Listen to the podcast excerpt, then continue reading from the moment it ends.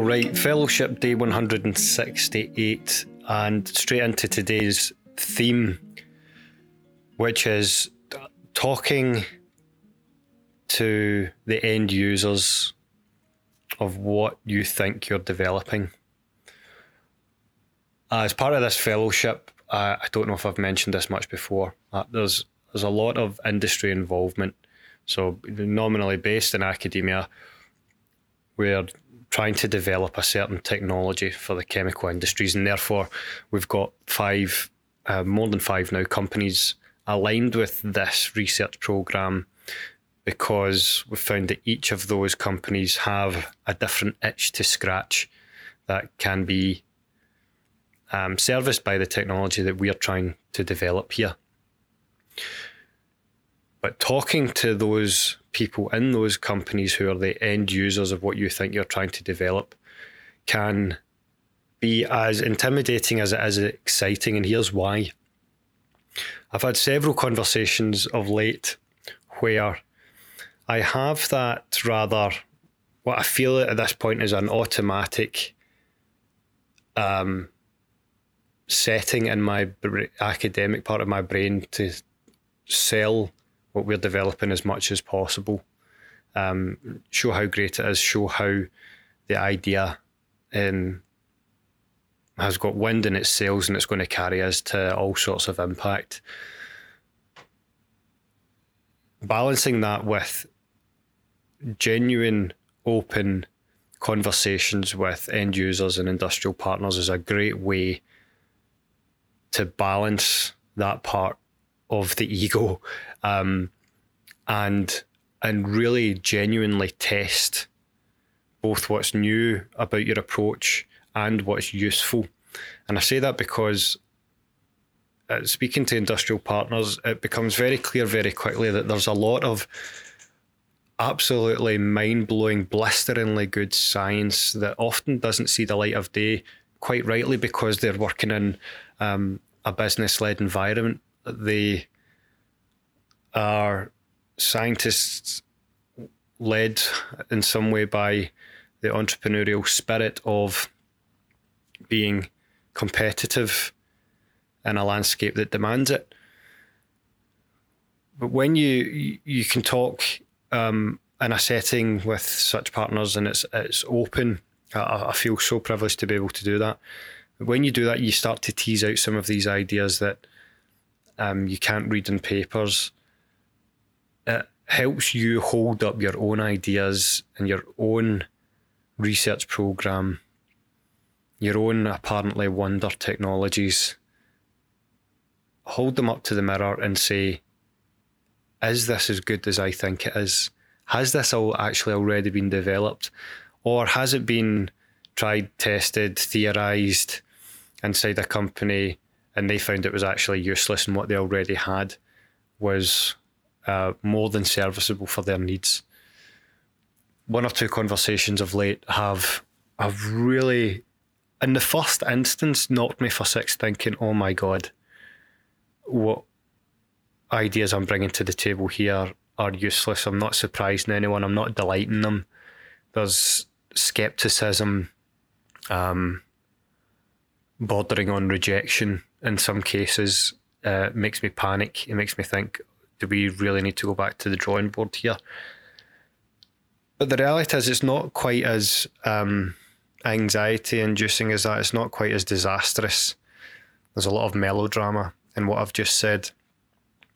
What is true, though, is that these conversations, as difficult as they are, can refine your idea, refine the research approach towards something that is a genuine step change in practice and not just something that you're trying to push on someone. One of um, one of the mentors that I hold, dear Doctor Fraser Kerr, um, who's helping me out on the commercial side of my fellowship, um, he puts this brilliantly, and it's something that sticks with me. Is that you know through such conversations, it's not just refining your idea, but you're also looking for the pull rather than the push. And by that I mean it's through these conversations with your end users, you start to really see who wants to pull the usable version of your idea towards them. And that's what you're wanting more so than the push, which is you finding that you're constantly having to push the idea to sell it and oversell it, and it's not quite landing. So through all of these conversations, you you really start to define where the pool is, and that helps you then prioritize which areas um, you can develop first, um, and who's going to take fundamental research into real world practice more in the most streamlined and quickest fashion. So there's a, a lot in that, but I'm trying to summarize a little bit. Consider where you've got a technology that you think will be applied.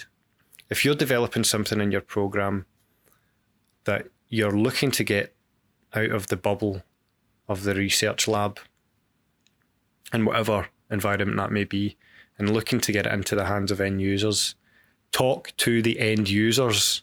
Do not develop things in isolation.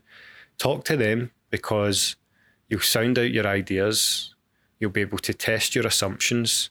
You might be able to find ways to get something in to the environment in which you think it can be applied.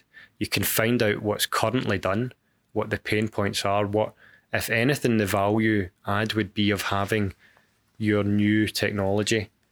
Um, and and using the word new, find out what is genuinely new. Um, seek those hidden ideas, those ideas that um, are not incentivized by open science or publication, but those ideas that fuel the competition of industry and business. Seek those out too to really test and refine and sharpen what you think is a good idea that will be translated from fundamental research into practice. And in closing, I think about the um, what's commonly referred to as the Heilmeier Catechism. Let me say that again. The Heilmeier Catechism, um, named after George H. Heilmeier, a former DARPA director, um, famed for his engineering and materials work that led to the development of LCD displays. He's got a list of questions that he poses to everyone who's thinking about starting a project. And I won't go through them exhaustively here, but among those questions, very much in relation to what I've just been talking about, is asking a question like, what is it that you're trying to do? And can you articulate that without any jargon? And then, very much in relation to speaking to industry partners or end users, you need to think about the question how is the job currently done today? Right? And what are the limits of that current practice? Not what could be done, what is done, what's been done right now, how are things done, what's the tradition, what's the established methods?